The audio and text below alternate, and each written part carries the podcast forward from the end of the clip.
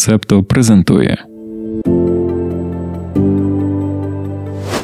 Що не так з чемпіонатом світу в Катарі? Задаємося ми питанням. З чемпіонатом світу в Катарі все не так. Відповідає The Independent. Заварюй чай чи каву, роби фото, як ти нас слухаєш, публікуй в соціальних мережах, тегай нас. А ми тим часом розповімо тобі про Катар і чемпіонат світу з футболу, який стартує 20 листопада. Там біда. Від смертей трудових мігрантів і дискримінаційних законів про ЛГБТ до експлуатації та корупції. Право проводити чемпіонат світу з футболу 2022 року Катар виграв ще у 2010-му. Світова громадськість вже тоді напряглася, оскільки про цю країну перської затоки відомо було дуже мало. На той момент у Катарі не було ніякої інфраструктури для змагань такого рівня. Навіть ФІФА в оцінці заявки визнали її високий рівень ризиків. На жаль, високі ризики були перекриті великими грошима. Колишня співробітниця оргкомітету Катер 2022 стверджувала, що була присутньою, коли членам виконавчого комітету ФІФА пропонували хабарі в розмірі півтора мільйона доларів. Sunday Times також повідомляли, що Мохамед Бід Хамам, ініціатор заявки Катару, використав таємні фінансові кошти для здійснення платежів високопосадовцям. Загальна сума 3,8 мільйонів фунтів стерлінгів. Згодом його довічно відсторонили від усіх видів діяльності пов'язаних з ФІФА. Потім рішення скасували через відсутність доказів, а тоді знову відсторонили через конфлікт інтересів. У квітні 2020-го Міністерство юстиції Сполучених Штатів стверджувало, що три члени виконавчого комітету ФІФА отримали виплати в обмін на підтримку Катару.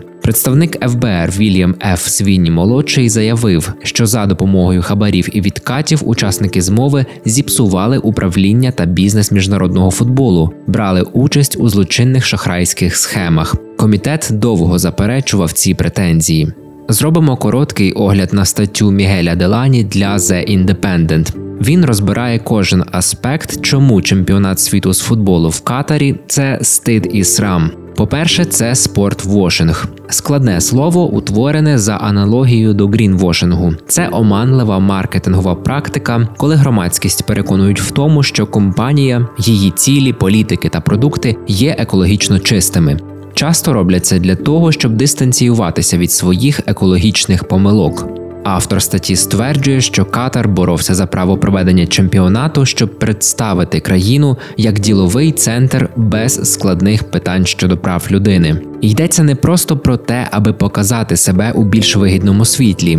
Є вже приклад Саудівської Аравії, країни з великими грошима та поганим дотриманням прав людини, яка завдяки інвестиціям у футбол змінювала міжнародну репутацію. Розрахунок полягає в тому, що нові інвестиції в спорт спочатку можуть призвести до деякої тимчасової критики, але в довгостроковій перспективі держава може розраховувати на, умовно кажучи, ребрендинг. У цьому сенсі чемпіонат світу з футболу забезпечить асоціацію катеру не з порушеннями прав людини, а з яскравими миттєвостями спортивної гри.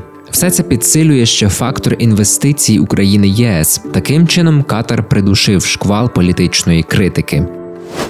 Якщо ми вже згадали про права людини, то продовжимо цю тему. 6,5 тисяч трудових мігрантів померли, працюючи над підготовкою країни до чемпіонату світу з футболу 2022 року. Вперше про це написали The Guardian. Офіційний катер дуже злився з цього приводу. Як ми розповідали, коли було визначено, де відбудеться Мондіаль 2022 року, Катар взагалі не мав відповідної інфраструктури. Розгорнулося велике будівництво, не лише спортивні об'єкти, але й дороги, аеропорти, готелі, системи громадського транспорту, навіть ціле місто.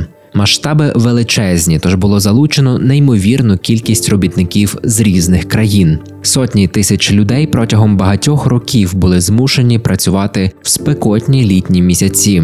Fair Square пише про чіткі докази зв'язку спеки зі смертю працівників, особливо в поєднанні з напруженою роботою. Було виявлено, що кожен третій працівник у певний момент зазнав гіпертермії.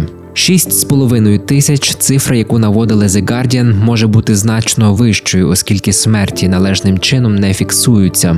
Наприклад, у свідоцтві можуть просто написати зупинка серця через природні причини. Ніхто не зазначає фактор професійних ризиків. Окрім того, катар історично забороняв посмертні розтини, окрім випадків, коли це потрібно для визначення злочинного діяння чи попередньої хвороби.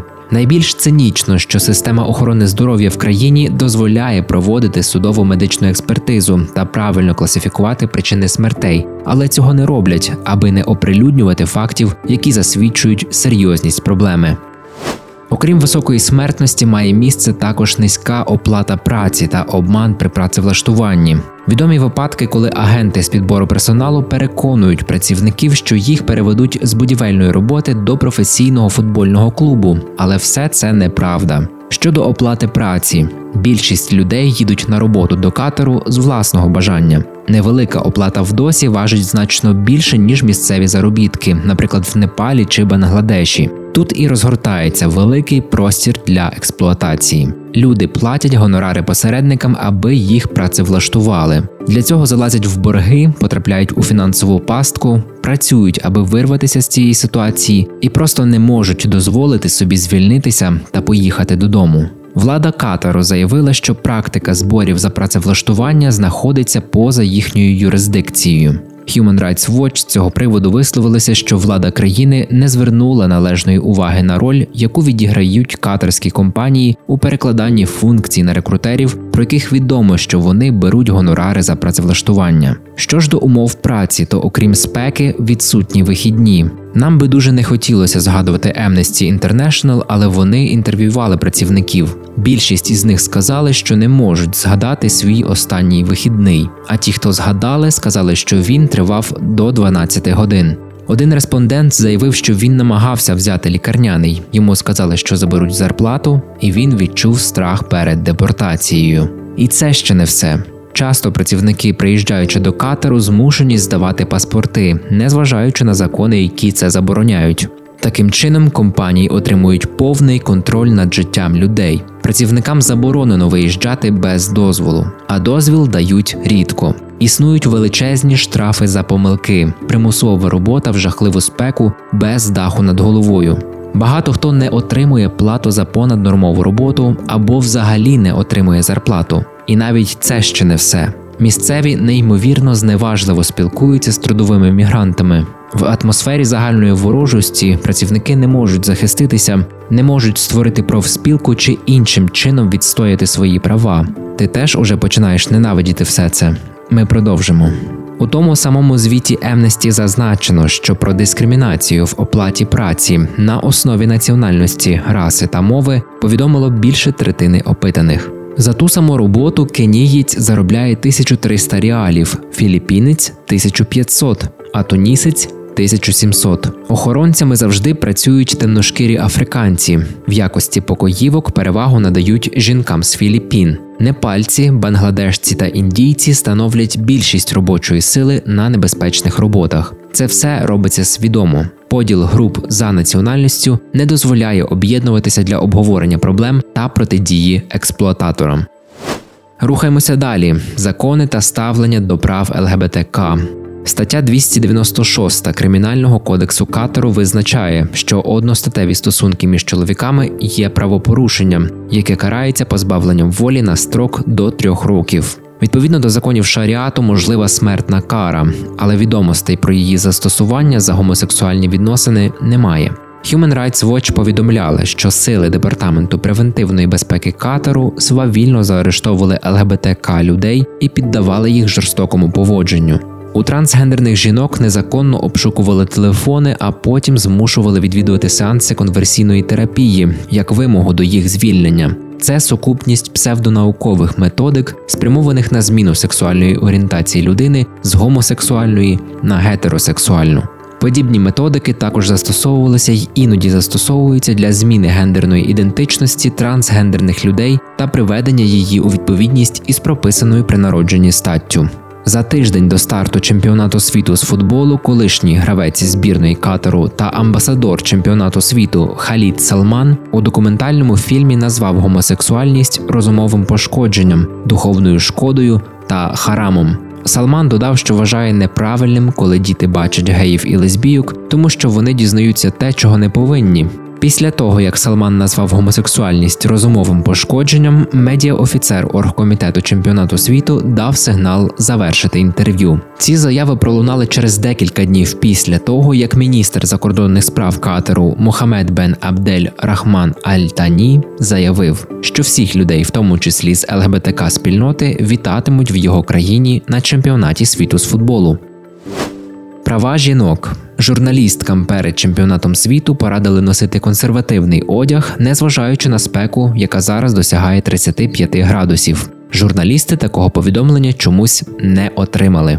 Багато катарців дотримуються ультраконсервативного ваххабізму, культура якого сформована патріархальними поглядами. Жінки потребують схвалення чоловіка-опікуна для всіх основних аспектів життя від навчання за кордоном до водійських прав. Закони Катару передбачають, що жінки можуть зазнати кримінального переслідування, якщо повідомлять про напад на них. У більшості випадків аборт є незаконним. Жінки не можуть бути основними опікунками своїх дітей. У Україні немає жіночих правозахисних організацій.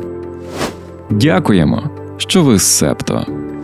І на цьому ми із катером закінчуємо. Там дійсно все не так. Ми не знаємо, як можна було їм віддати чемпіонат світу з футболу. Втім, ми не дивуємося. У 2018 році цей спортивний форум проходив у Росії ще одне нікчемне державне утворення. Що далі? Мундіаль в КНДР, фінал Ліги Чемпіонів у мінську, журба і годі.